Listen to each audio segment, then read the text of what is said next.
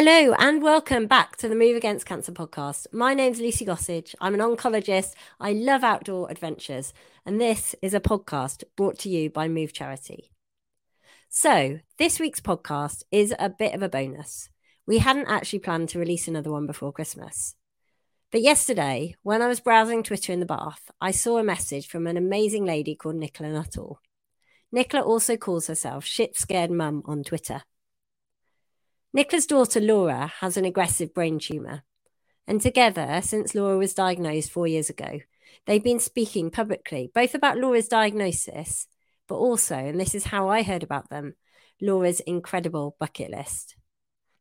Nicola and I had been chatting about doing the podcast a couple of months back, but Laura then got some bad news and had to have some more radiotherapy. So we left it that Nicola would message me if and when things settled down. And last night, Nicola did get in touch and said if they still wanted to chat, if that we still wanted to chat, they had time. Now, it's the Sunday before Christmas, and I've actually spent the last 10 days more or less housebound because of COVID. I've been functioning at around 50%, and I wouldn't normally use a Sunday afternoon to do a podcast. But from what I've seen and read about Laura and Nicola, I'm fairly confident that this will be a conversation that, while it will be emotionally challenging at times, will ultimately be one that makes me smile. Laura's determined to eke out every possible bit of joy from her life. And what better way to get in the Christmas spirit than by chatting to a family doing just that? I'm really looking forward to this, and I hope you are too. Hello, Laura and Nicola. Um, thank you so much for joining me. It's a Sunday afternoon. It's the Sunday before Christmas, actually. Um, I know you guys had Christmas about a month ago. How does it feel to be getting ready for your second Christmas? and did you take the decorations down or have you left them up? No, we've still got the decorations up. We've had the decorations up for probably about a month now, haven't we? I would say. Very festive. And we've just had Gracie's 21st and then it's Laura's 23rd this week. So December's always a little bit chaotic in our house and extra chaotic this year. Yeah. When's your birthday, Laura? Uh, it's on the 23rd. Oh, do you know what? Mine's mine's Christmas Day. Oh. But I, my mum, when I was little, um, she used to give me a. I used to have a special day in June because it's rubbish having a birthday in December, isn't it? It is. It is. I mean, last year it was particularly rubbish because the day before I had brain surgery. so I ended up waking up on my 22nd birthday in hospital. Hmm. So right. it can it they can always be better than last time. so you just Well, gotta that- I, guess, try and appreciate it, I suppose. Yeah. I guess that's one way one way of looking at it, and from what I can tell, that's how you've how you look at every bit of rubbish that comes up in in life. You've got to find some way of dealing with it. So just trying to make it positive in any way you can is So, you- what I try and do. so tell me about the early Christmas because that became um became quite a big story. Nicola, how how did that come about, and and and why? Well, uh, we went for Laura's uh, three monthly scan at the end of September. I can't remember days now. At the end of September, and the the tumor had grown back, so she had a fourth brain surgery, um, and it went as oh as well as it could be. And she came out the next day, and that was fine, and started to recover, and then. Uh, let me think what happened. Another scan. Yeah, the you had the the the, the scan sort of two weeks after showed that the tumor had already grown back in that period, Hmm. and it was three weeks when we saw the scan. So it was we knew it had grown probably even more than the scan had shown us. So then we had to bring radiotherapy forward and and do that as an emergency. And sort of halfway through that the radiotherapy period, we thought, well, we'll we'll do Christmas now because I know from how poorly Laura was last time and the fact that she's going to lose her hair again and be really tired. So, well, why don't we try and do Christmas before she gets really poorly with the radiotherapy? So, yeah, so we just brought it all forward. Um, we were helped out. It, it's quite tricky finding a, a, a turkey just before Christmas, actually, because I can imagine. they're, they're actually timed to arrive in December, not any earlier. But fortunately for us, M&S did happen to see the tweet and got in touch and, and helped us out with all the food. So yeah, so it just felt like a normal Christmas, really, didn't it? It was slightly different Except because we've had a, a lot of people gave us a lot of people gave us cards back in November lots and food. and food, and uh, we've had a Ukrainian family living with us as well. So it was their first Christmas in the UK. Um, but yeah, it was it just felt like a normal Christmas, other than the fact that the weather was actually pretty mild. Where, um, but we all the still have family over. It was really nice. it was really nice, but we still got some presents to open. Uh, we just we just kind of did the meal and did the, the games and things like that. So we still got presents for actual Christmas Day and for actual Yes. birthday. and we also like to make Yeah. our because we do uh, a certain event on Boxing Day. Too. Yeah, this was Laura's idea when she was first diagnosed. We so many people really, really kind to us, and we just saw so much of the best of human nature. And Laura really wanted to put something back, and so we have a children's play centre called Giddy Kippers, which is just down the road in Nelson. And Laura said instead of a Christmas present, she wanted us to open Giddy Kippers up and invite uh, families who were struggling financially, or young carers, or refugee families to come down. We cook Christmas dinner for about 200, and we have a house literally full of presents that I am in the process of wrapping because we have Santa there as well. So Christmas is really busy. We have the whole family here, and then on Boxing Day we have like another 200 for Christmas dinner. but fortunately, I don't do See, the washing up. Move it forward, and then we have more time. Yeah, And So Yeah, the yeah. first Christmas was for you guys, and the second Christmas is for everybody else. yeah. Well, that'll be the third one. but no, it's good. You can't have too much Christmas, really, can you? We'll sleep in January. yeah, So Laura, was that your your idea then to do the the the the Boxing Day party? yeah. I we just had uh, a lot of resources, and I just thought after everyone's been so nice to us, offering us things, donating money, I thought I've got to try and do something that will, I don't know, give back to the community that have given to us, and um, Yeah, and through it through sense. lockdown when we weren't working, we were also helping out with um, a food bank near us called Curry on the Street.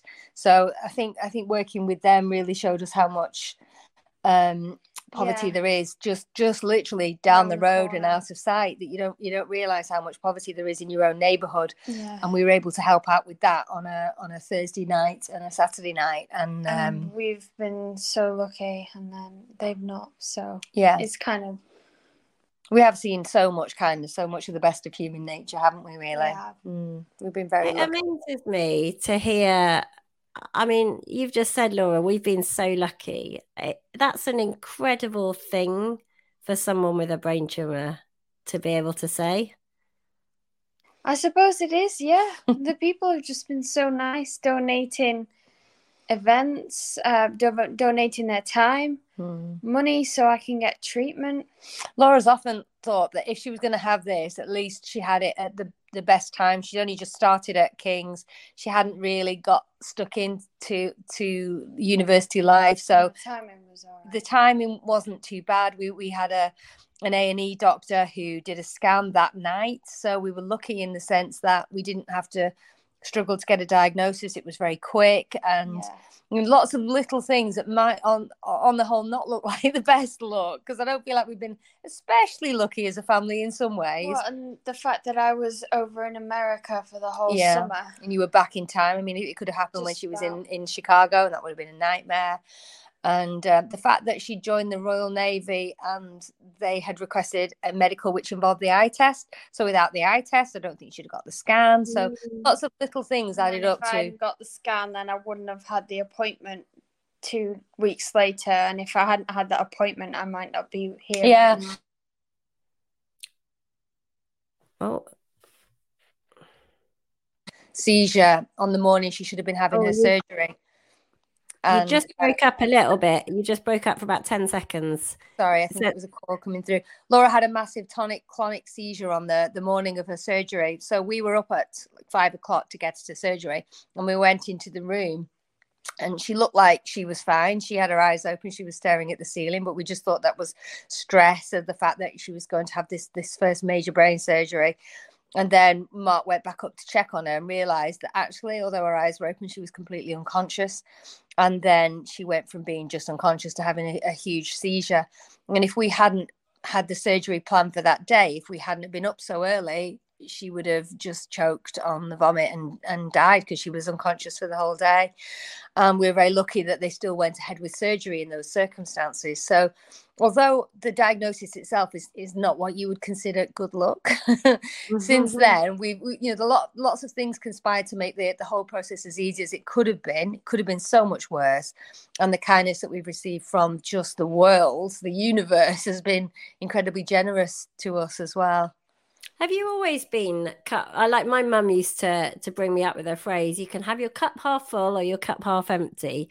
Have you always been cup half full kind of people, or has this has this come about um, of your cancer? I mean, we've we've always been quite um I'm gonna say blessed in life. I would say. Yeah, but I don't think you've. I, I think your, I think your personality changed slightly when you were diagnosed. I yeah. think you've become a lot more aware of other people. Yeah. And um, I think before before she was diagnosed, Laura was very very focused. She had a, a seven year plan. She was going to Chicago for the summer.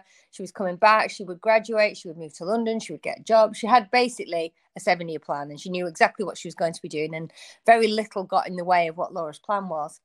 And then obviously that was completely and utterly derailed and I think that since then, I think that's kind of changed your attitude to the world a little bit. Yeah, you've just got to like take what comes instead of trying to plan it and make the best of of the of what you have. You know, find find the good bits in the bad bits, really. And and I think that's what that's what we try and do, isn't it? Yeah, I try mm. to use them to like learn a bit more.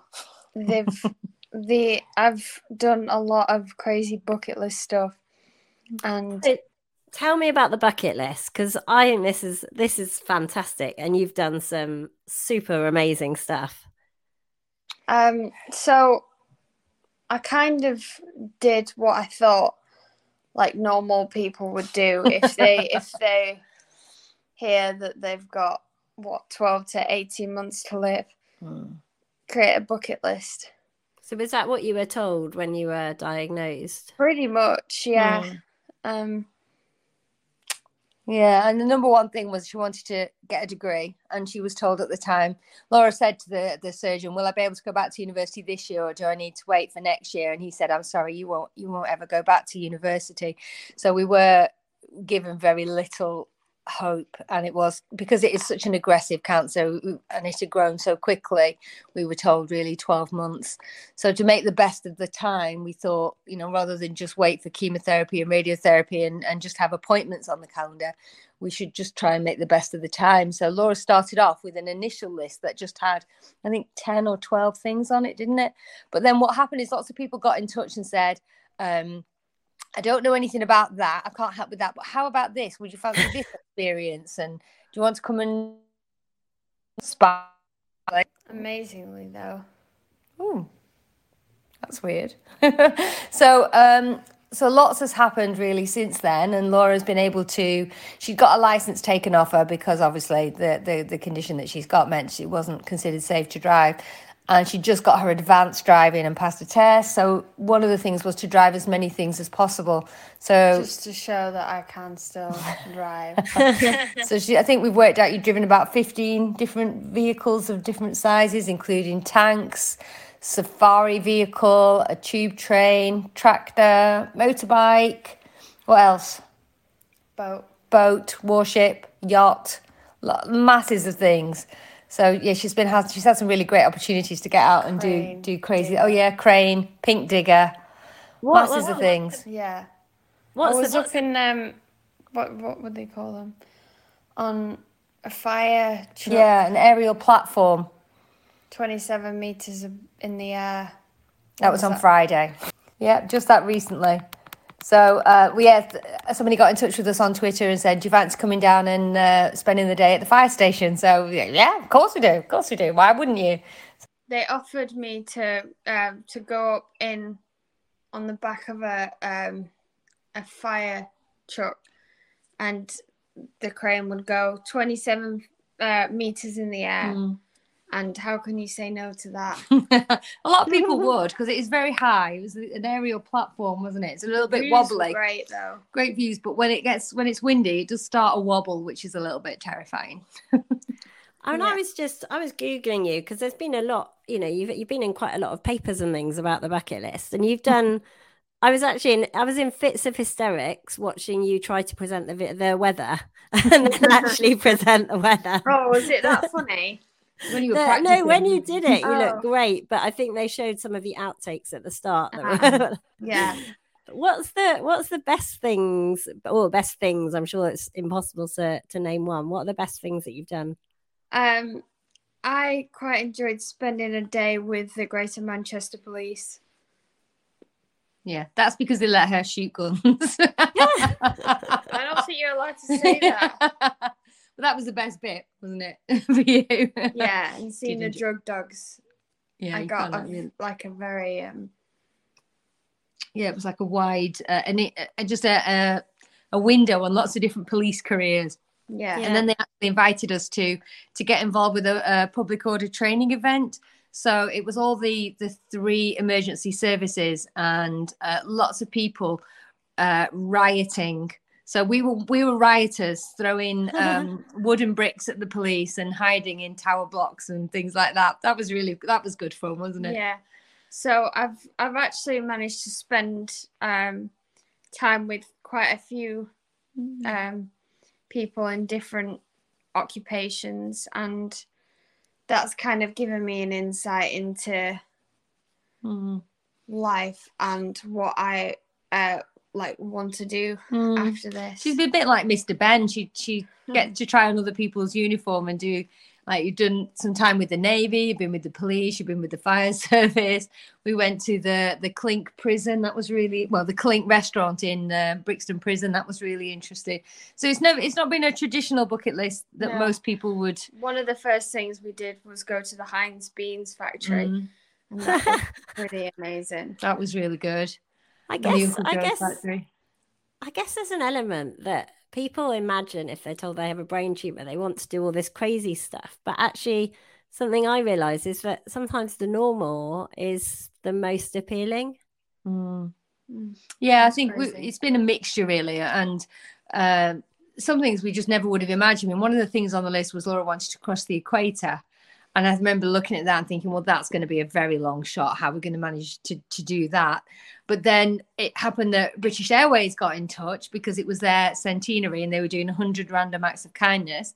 And they said, uh, Do you fancy flying business class to South Africa and going on safari?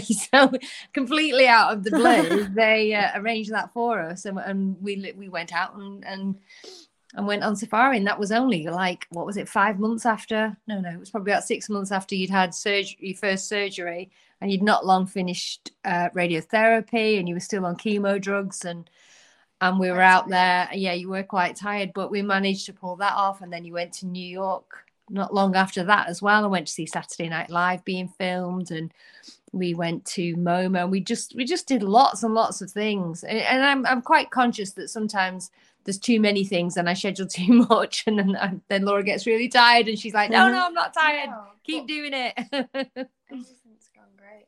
Yeah, we haven't. There's a, there's only one time where I think we overstretched ourselves, and we went to a music festival in Portugal that we'd been to before, and it was really good. But Laura got really poorly and ended up on a drip. And I don't speak any Portuguese, and I had no idea what they were putting in her. And that was that was the, the one of the moments where I just thought, "Oh my god, what have I done here? this is too this is too much." But it was okay in the end. But it's just Nothing majorly bad happened. yeah, it's just finding where that line is where you kind of get the Yeah. most you possibly can, but don't push it too far. And and Laura, you you say the bucket list started with you wanting to finish your degree, and you did. You got a two one this year, which is just incredible. Thank you. How how hard was it to what to go back to university and then to manage to do the degree whilst you're going to Germany for treatment, whilst you're having scans, surgeries, everything that's going on? the university was actually quite good with me. It kind of understood the situation. Um, but yeah, it was something that I I've always wanted to do, and I wasn't gonna let this put me off. Um, I'm sorry, but it was hard, wasn't it? it was hard, yeah, especially when I was like really really tired because of Mm. medication or surgery or anything. Um, it was tough to try and, and work on an essay and attend lectures and stuff, but yeah, and there was times when I feel really guilty because I knew she had a deadline, and I'd be like, just, just, just do half an hour, just get it done, and because I wanted it to be away, so she shouldn't have to worry about it. yeah, But it's hard when you're really tired, isn't it? And you just, you just want to sleep or couldn't watch agree rubbish more. telly and stuff. Yeah, but Because your brain is what you, you know, of all the cancers to get, brain, your brain tumors obviously affect your brain and probably make you more tired than a lot of other cancers. But you have to use your brain to get to get the work done. Yeah, Yeah, that was tough. we did it though. It was tough, and it was also COVID as well. So Yeah, my You know, first and most of my second year, I it was mostly online. which in a way did work work in your favor to a Did I could- degree. I could, have like watch lectures in Germany. Yeah, because that Yeah. that's challenging the traveling and stuff as well. Yeah. Do you do your friends, Laura? Do they do they know about your di- your uni friends? Did they know about your diagnosis and get it? Well, getting it, that's quite a difficult thing. If they haven't had personal experience, they don't really Mm-hmm. know it. But one of the first things I did in January after I was diagnosed, I joined um, um, the Brain Tumor Charities Young Ambassadors program. Mhm. So it was me and I think there was about 20, Yeah, 20 odd of you. 20 odd um, people that were affected by brain tumors in some way and we had this we had this group and that made it a bit easier Mm. because they all had something similar Mhm. and they understand understood what it was like writing essays etc Yeah. Or being like turned down by people. And actually, while on paper, some of them, some of their brain tumors looked not as bad as mine, their side effects and their symptoms have been way worse. Mm. Like not being able to see or hear or walk on one side, Yeah. which has always kind of kept me a bit grounded and, and thinking, I've not Is it- got it bad. Do you find it? Because I, I guess making friends with people who with cancer is it's a massive support, but it must also be really really hard sometimes. Yeah, it can be draining. Mm. Mm. But And you don't want need it to be the, the most important thing about you is the fact that you have No. cancer. You know, it- you don't you don't want that to be the one thing that people know No, about I you. can be more interesting. And it's hard for your, your your old friends as well, isn't it? You know, some of them have been brilliant, and others less so because they don't necessarily know how to deal with it or what to yeah. say, and they avoid. So many, only so many times you can say, "How are you?" Yeah, and I'm here for you, etc. yeah. Which Does is that, that that feels like that's something that that annoys you a bit? I mean, it doesn't annoy me, but I don't really know what to say to it. How are you? How are you? Well, well, fine, fine. Yeah. it's almost easier, isn't it? Yeah. Yeah, it's difficult. How about you, Nicola? Because you're, uh, uh, you know, you're you're quite well known on Twitter. In um, in you've got I don't know, a lot of followers. Um, and I guess you get a lot of positive energy from it. Do you ever, you know, has that helped you? But has it also become sometimes? Is it can it be can it be challenging having to? Yeah. I mean, it has been. It's been a real sort. I mean, I set it up originally because it, it gave me a, a platform to say things that I couldn't actually say to the people that knew me. So it was an anonymous. Uh, it was an anonymous Twitter ID, as it were, and that, that hasn't actually worked particularly well because everyone knows it's me now anyway. What What do you mean? You wanted to say stuff to people that you couldn't say? Well, I think I think it's a very dark time, and you're maintaining a, a front of positivity all the time, if quite frantically, um, and sometimes you want to say the the dark things that, that you can't say because yeah, it's screaming into the void, isn't it? Essentially, and and that was just a place where I, I was able to to kind of just say what was on my mind rather than having to think, well, what's the impact of what I say on Laura's sister or on Laura or on her dad or anything. I sometimes uh, or, or on my parents, you know, who are all devastated. So in a way, you know, if you're talking to people that have no knowledge of who you are, mm. in a way, it, that was easier, but it obviously isn't the case anymore now. Um, oh, bless you. Uh, and it has been, re- you know, it's a really supportive community. The only thing is, you do get a lot of people who either tell you things that you already know as if you have spent four years in a cave not mm-hmm. doing any research. Have you tried this? Oh, have you tried that? What you need to do is you should be looking at this. You know, things that I've been doing for four years or that I've uh, we've looked at and we've we've ruled out, or you know, and and that gets a bit repetitive saying thanks. However, mm-hmm. I mean, one of the things that we Laura just use cannabis oil, and we've used that for four years, but a lot of people think that they're they're telling you something you will have no idea about, or you know, DCVax, uh, and ver- there's various nice other things. It's care. nice that they care, but um, it, it's a little bit. I think you might call it mansplaining a little bit. I mean, it's not just restricted mm. to men, but it but there's a little bit of that where. You know, the first thing that we did was research and research and research and find out everything that we could and you know exhaust absolutely every possible route for treatment and, they it's, don't they don't know just that. that though the fact that i'm still living mum gets inundated with people asking what I'm doing. There's a bit of that as well. Yeah. People wanting to know what we have done. So we set up makes complete sense. Yeah, yeah. So we set up a website and there's a tips page that that does detail all the all the things that we've done with Laura. Just because we were we were having to repeat the same information all the time, so we thought we might put it in a in a central place, and then if people find it useful, then it's there and it's a, a resource. But because people see Laura in the media and they think, oh, she's you know four years in and she's doing okay we need to find out what she's done. And that's what i would do mm. in their position as well. Because you feel quite isolated. There's there's certain cancers where you can quite easily access information or or know someone who knows someone who's had it that you could ask. But glioblastoma and brain cancer it's not that common. It's getting more common unfortunately but you you do look for people that you can you can get support from. So we also set up a facebook page where other people could support each other. So it wasn't just me giving out information, it was other people contributing as well. And, and you set it up initially to um to say things that, that you didn't feel able to say to those close to you. Do they now, Laura? Do you ever look at your mum's Twitter? Sometimes I'm on Twitter and a random picture of me just pops up, which can be a bit disconcerting. Do you ever go? I didn't say that. yeah. Sometimes uh, when it's like the media. Yeah, um, when it's an interview that you've an done. Interview, yeah.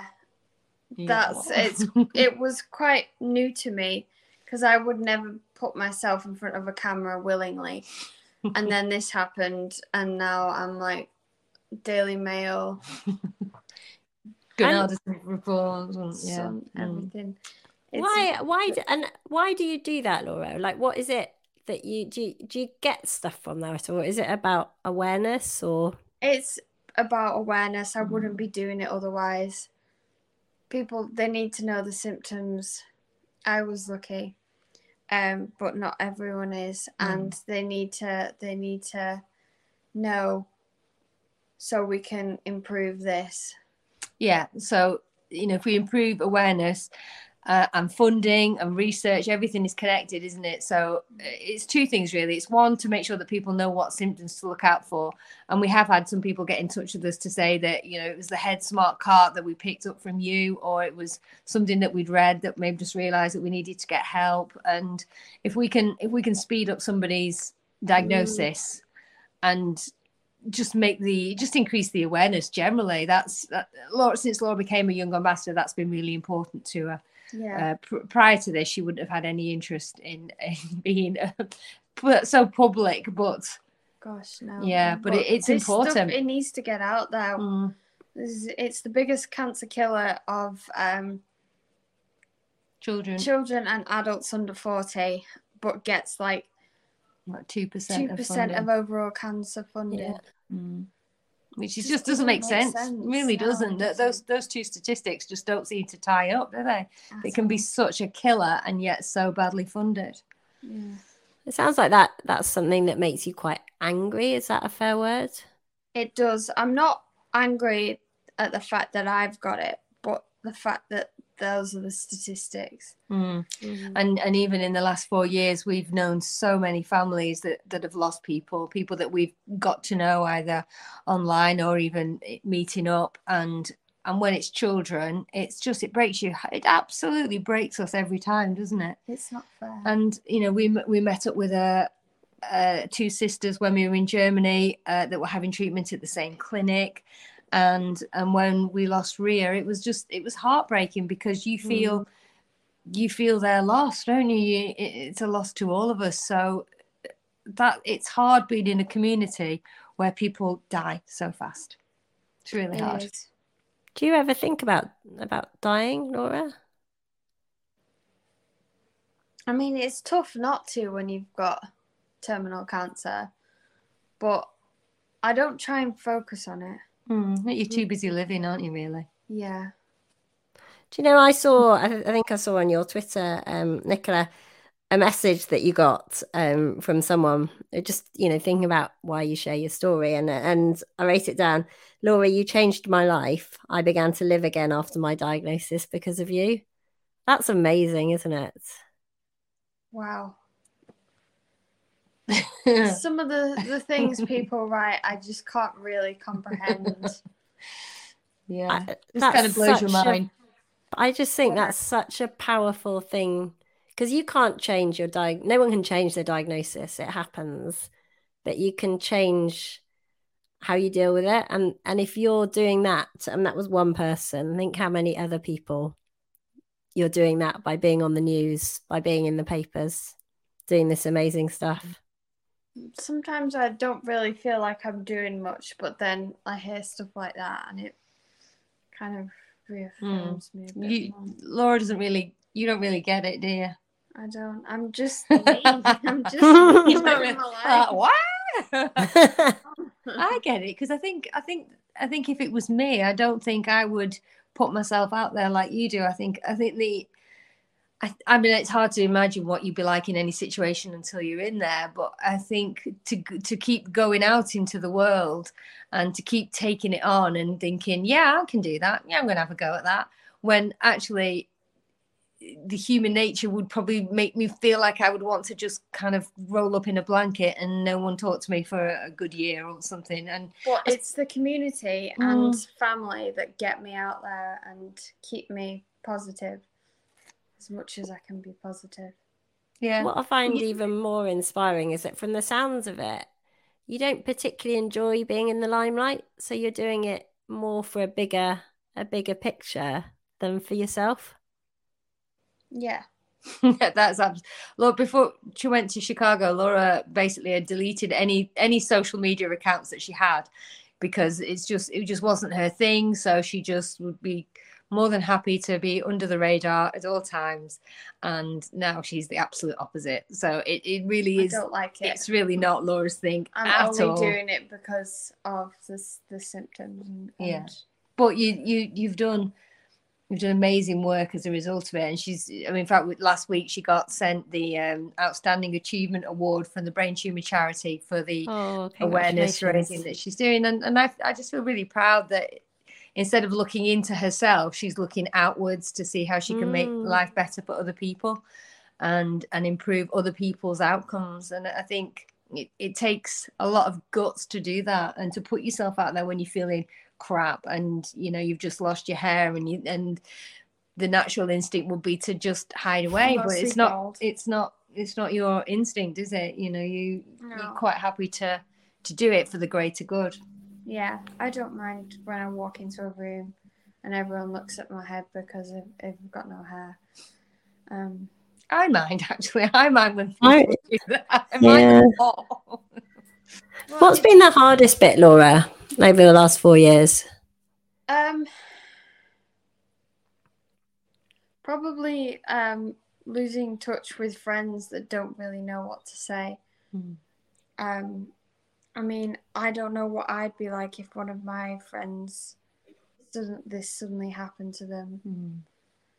It's been tough as well because like whilst I was having a year out um getting surgery and treatment, all my peers were at uni and they were Mm. like having a great time there. Um because I was on medication and stuff, I wasn't drinking, I wasn't having like the normal Mm. uni experience. I wasn't going out every night. Um, and that kind of crushed me for a little while, but I've got I've made quite a few good friends who kind of understood that and, and were like, um, it's all right, we can still have a good night Mm. not drink. I think it's interesting because some some friends kind of run towards, and and it's not always the ones that you expect, and some literally just step away. And I think that happens to anyone with a diagnosis like this. You do, Yeah. you really do find out who your friends are, and some friends are spectacularly amazing, aren't they? And and Yeah. do all kinds of fantastic things. Um, but it is it is it is revealing. It is revealing. But I would say on a wider basis, like in the, the whole community wise, I think that Yeah. people couldn't have done more really to help. No, And been incredible, incredible amount of I'd support. Be grateful. Yeah, we have so much to be grateful for. we do. We really do. I guess there's an element, isn't there, that that you because you were at university or just you just started uni, weren't hadn't you, when you were diagnosed? About That six weeks in, just moved in.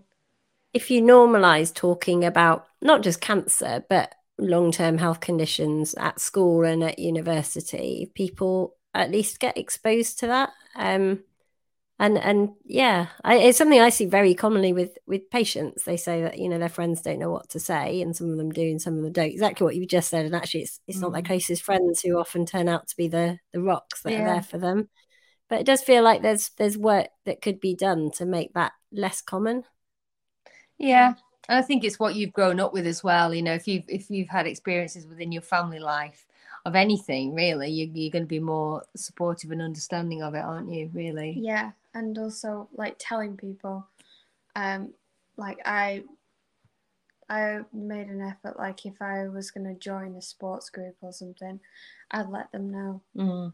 Just Mhm. not for like any sort of pity sake, just to keep them updated Mm. and stuff. You don't want anyone to treat you any differently, do you? Really. No, But sometimes They- they need to circumstances be mean aware. you need Yeah. to take a rest or you need uh, to, took up what was it, Chinese um, kickboxing. yeah.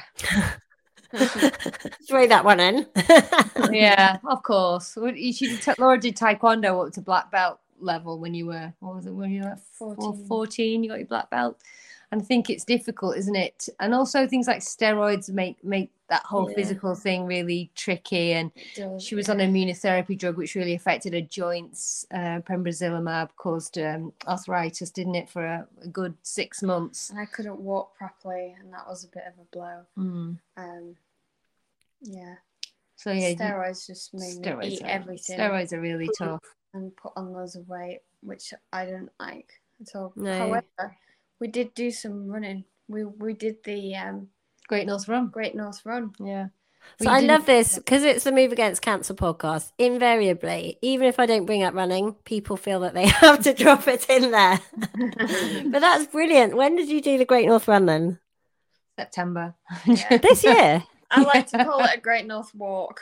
You that did, doesn't right? matter. That- But it was- that's amazing. It was only two weeks later we found out you had a really quite considerable tumor growth back, and you still did the Great North Run, even though that sh- that would have probably been causing symptoms. Oh yeah. So the four of us did it together for the brain tumor charity, and um, yeah, it was a really good day, wasn't it? It was, yeah, especially finishing it. Yeah, a bit bit tough towards the end, but did you all do uh, it together? The four yeah, of you together? Yeah. yeah. How long did And it if- take? Oh, ages. It doesn't Doesn't matter. What we, We what- ran over the finish line. yes though, we did so- and what we did was um we we actually um we we took a we we ran with collection buckets and we also ran with a with a, a, a pad of paper and and in this book uh, each mile was dedicated to different people that we knew from the brain tumor community some that Yeah. we'd lost and some that were still fighting. And every and at every mile marker, we'd stop and take a photograph and dedicate the mile to the people in the book. So it was really nice to take to take those people with us in a way. to get to the next. Mile. Yeah, so so it was more about that than it was about the speed or anything. Oh, that wasn't sounds Yeah. a fantastic day. that sounds amazing. so you, you we have to get you to a 5k your way group one day. Yeah, definitely. yeah, I'd be up for absolutely. We need to find out no, how it's get Get this one sports is. as well. Yeah, well, you might well, you know, you we might well get you back up to park run uh, generally and just take it easy and try. I think it's Yeah. difficult. I know that I find it difficult because I used to run better than I run now, and it's hard when you're not as good as you used to be because you feel that people And are people judging and you, yeah. you're like, oh, she used to be good, she's rubbish now. But actually, no one really cares. It's only you, it's only you that cares Yeah. yourself. Yeah. that, that kind of puts pressure on. I'm trying to get think- myself healthy again. Mm. Uh, yeah, something it's so much. It's so not about about speed, and anyone who thinks that, I think you'd be surprised. I doubt. I doubt. I you know I think very very very few people would think that. Most people would just be, wow, she's out there giving it a go, whether or not they know about your cancer. Mm. Yeah, no, we're big believers in parkrun, aren't we? Big Oh, yeah, yeah. What are your t-shirts? Yeah. Um, Nicola, I I asked Laura what the hardest part of all of this was. Can I ask you the same question? Um, the hardest part is seeing. i- The hardest part is not crying when someone asks you a question like that. No, the hardest part is um, seeing Laura in pain. Seeing Laura in Mm. pain. Last week, she was admitted to the Christie. She was in for two nights. She had horrific headaches and was horrifically sick every 10 minutes. And it was when when you can't help, when you can't fix it, and everything you're trying isn't working, and she's just throwing up all the anti um, nausea medication, and nothing is staying down. And you know, just looking at Laura and seeing her face and thinking, you said to me at one point, "I can't carry on like this," and I just thought, "Of course you can't," and it was and it was awful, um, and not being able to help. That that was that's the worst bit. I mean, we've got a great team, and we we took her into the Christie, and she came out two days later a lot better than she went in but i think as a mom you just you just want to be the person that fixes things and it's very hard when you can't Mm. Yeah, it's good really job tough. I always try and tell parents that you know you you just strike me as you've you've you couldn't have done more. It- it- You yeah, I mean I, I don't know. I'd quite something I'd quite like to explore is is getting the treatment in Germany, and that that Mm. must have been a massive thing on so many levels. well it was one of those things that we we looked down the i don't know whether you're familiar with the dc vax and we, we looked Mm. at that and our oncologist has said yeah yeah there's plenty of frozen tumor saved from the surgery so we started to raise funds for that and then he came back to us and said actually that's not right there's there's hardly any so so that door closed for us and that was hugely disappointing. Um, and then we found a clinic in germany that could do something similar using white blood cells rather than the tumor tissue. So we went out for a meeting with professor van gool at iozk in cologne and he talked us through his research. And obviously it's not a trial as such but it's also still quite experimental treatment but the rules are different in germany and it's all not for profit and um, it's it's quite a different setup uh, out there, and we. Uh, we yeah we trusted him we liked him and we we we what he said made a lot of sense. And although the idea of going out there every kind of four to six weeks at the time i just thought that is virtually impossible. How on earth are we going to do that? But it's amazing what you can do if you really need to and um, the treatment that she has out there it lasts basically an hour a day. It's fairly straightforward. Um, uh, so it's two things. One that she has an immunotherapy treatment every time she goes out, but she's also had a series of dendritic vaccines out there and neopeptides through a clinic called CGATS that does a lot of analysis. Um, and the, the vaccines are very expensive. Unfortunately, that, that that technology is just really expensive, whether it's in the UK or in Germany. But the other treatment is electrohyperthermia and a virus, which is there's more talk about sort of viral therapies coming out now. But this is uh, they use one called Newcastle disease virus, which is a poultry disease. It's completely harmless to humans, but it just happens to migrate into uh, brain tumor cells. So that combined with the heat from the electrohyperthermia stimulates an immune response. So that's what she would have every day for five days. And um, we have we've done two lots of dendritic cell vaccinations as well. Yeah, and the people are, still- are really nice there. Yeah. Are you still doing that now? Well, we haven't been out since Laura's last surgery because obviously surgery You can't fly. makes it difficult to fly Mm. because of the the implications of pressure. So we haven't been back out there. But and, and to be honest, we've just been very tentative because um, we weren't really sure what the situation was with Laura, uh, and we're we're still very much finding out. We obviously knew that the tumor had, had come back very quickly. Uh, she has had two weeks of radiotherapy. And the scan that she had last week shows a lot of inflammation, and we don't know at this stage whether that's whether that means that the immunotherapy has been unsuccessful and that the tumor has grown or whether it's just the effects of the radiotherapy. It's still a little bit a little bit cloudy at the moment but Mm. you know ideally we could go back out there in january if possible. Yeah. I, I don't know. We're just gonna have to see how we get on. But we we actually managed to get out all the way through covid where there was nobody flying anywhere uh, because the dendritic vaccine had been made and we had to get out there and the ferries weren't even running at one point. So we found ourselves in all kinds of situations where we've had to uh, yeah you've done you've done it by driving and and that was a nightmare through covid as well. Um, Holland, yeah. yeah because they got to hull and were told that the nhs test that they'd had to say that they didn't have covid wasn't suitable and they needed to come back and do a private test Oh, and get that done within six hours so they could get the next ferry out. So it's all been a bit of a nightmare. But then uh, somebody very kindly saw us on Twitter or saw a friend's post on Twitter and um, offered us the use of a private jet. So we actually did, we did five trips out or, or, or five journeys there and back uh, using a private jet. So that was really nice. We were the only people really in Cologne airport. there, there Oh was no God. other flights going in. There was just parcels and us. Um, so yeah, So we found many- so crazy many reflections on. So, firstly, how hard it is being the mum of someone with cancer, particularly for a rare cancer, and and that's something I see with sarcomas. They're they're very rare, and the treatments haven't changed, and there aren't lots of good options. Secondly, you sound like you're a doctor. I don't know what your background is, but the knowledge. Really isn't. My degree in philosophy in a play centre. Yeah, Isn't it incredible? When sorry, Laura. So she knows more than the doctors often.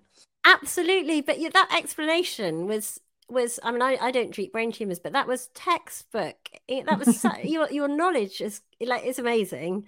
And thirdly, the power of the community. And I know people, mm. You know, shout at social media, but it can be such a force for good in, in Oh, the ways you've just described, but also by what you guys are doing.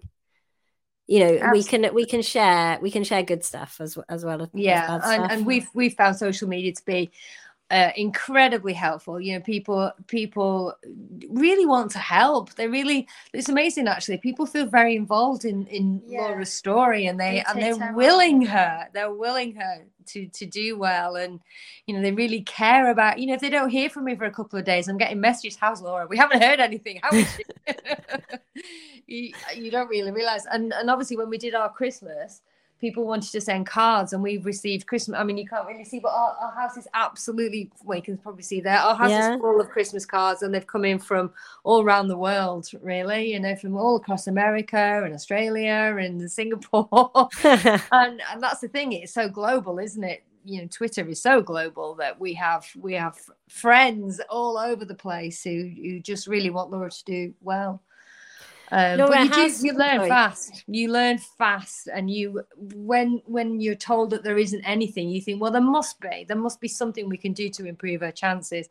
So she's been taking a repurposed uh, drug protocol as well through through a, clinic in london and we consult with um an uh, an integrate an integrative um what would you say? She's kind of a nutritionist um, and she knows loads about glioblastoma so laura takes lots of supplements. She actually laura uses a mask that probably there's probably very few people in the world that are using it. It's an alcohol in, inhalation so it's perillyl alcohol that's found to break through the, the blood brain barrier because treating brain tumors treating any tumor is difficult, but when you have a, a, a, literal physical barrier to getting drugs to the area that you want to get them to, it, you have to be so much more creative. And and lots of the molecules of drugs are just too big to get to permeate that that barrier. So she takes a mask twice a day.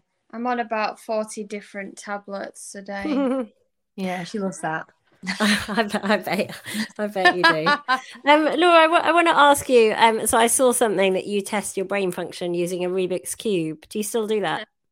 Yeah, I'm actually um, struggling with it right now. I seem to have uh, forgotten some of it. Um, it's actually right next to me. that must be for a bad question. stressing me out, but I think you need to just take the pressure off yourself a little bit. You're nearly there with it. You just need to just. Yeah, I actually bought my brother-in-law one for Christmas because I saw that on um on your Twitter. So I've never managed to do one. well, I need to do it again and then muddle it up and then film myself doing it so I don't forget it. Well, you're very determined, aren't you? When you set your mind on something. Yeah. She's decided she wants to do a masters now. So at King's again. It's online, so it should be all right. But yeah. You seem to have a you seem to have found a balance that works for you, living with yeah. your situation and finding a way to get yeah. through each day. Yeah. Mm. Yeah. I don't want to just be like, oh yeah, I had cancer and that was my life. I want to get on and do something after this as well not just have cancer be my whole story. Yep, I, I think up for that. I think anyone who's seen you on any of the many news articles would say you might be there because of cancer, but you are so not all just about cancer. Thank you. I completely agree with that. Mm. oh, I'm gonna. I know you guys have got a Christmas party to go to, but um, as I say, a lot of I said to my my partner, I'm going to have a chat with um with a mum and a young lady who's got brain cancer. Uh, he's like on a Sunday, but I knew that it would just well, be a conversation that would. It doesn't sound like it should be a Christmas conversation, but actually, what you guys are doing and living, just eking out every little bit of joy that you can find from life. That's that's i mean if that's not about you know doesn't fit in with christmas then i don't know what else what does. It's really yeah. really inspiring and you know it's yeah it's been uplifting as well as sad sometimes.